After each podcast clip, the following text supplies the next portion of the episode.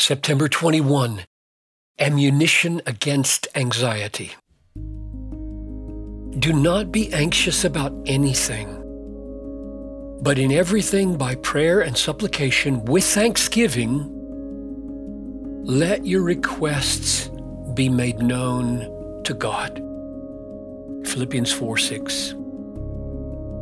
One of the things we are thankful for when we let our requests be known to God is His promises.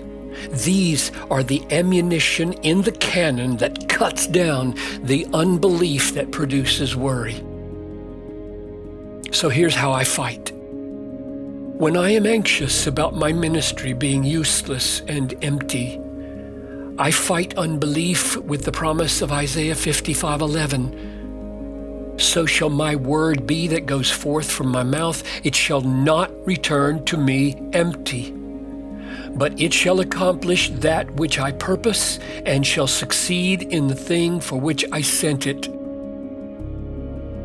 When I am anxious about being too weak to do my work, I battle unbelief with the promise of Christ. My grace is sufficient for you. For my power is made perfect in weakness. 2 Corinthians 12 9.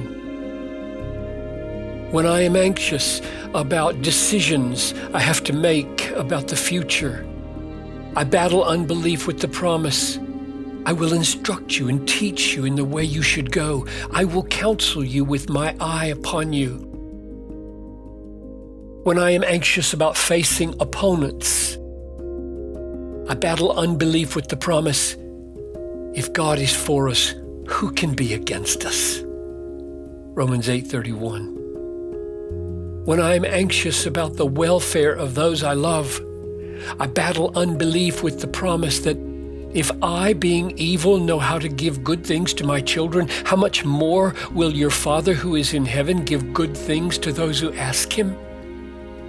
Matthew 7:11 and I fight to maintain my spiritual equilibrium with the reminder that everyone who has left house or brothers or sisters or mother or father or children or farms for Christ's sake shall receive a hundredfold now in this time houses and brothers and sisters and mothers and children and lands with persecutions and in the age to come eternal life. Mark 10 29 to 30. And when I am anxious about being sick, I battle unbelief with the promise many are the afflictions of the righteous, but the Lord delivers him out of them all. Psalm 34 19. And I take the promise with trembling. Suffering produces endurance, and endurance produces character. And character produces hope. And hope does not put us to shame because God's love has been poured into our hearts through the Holy Spirit who has been given to us. Romans 5 3 through 5.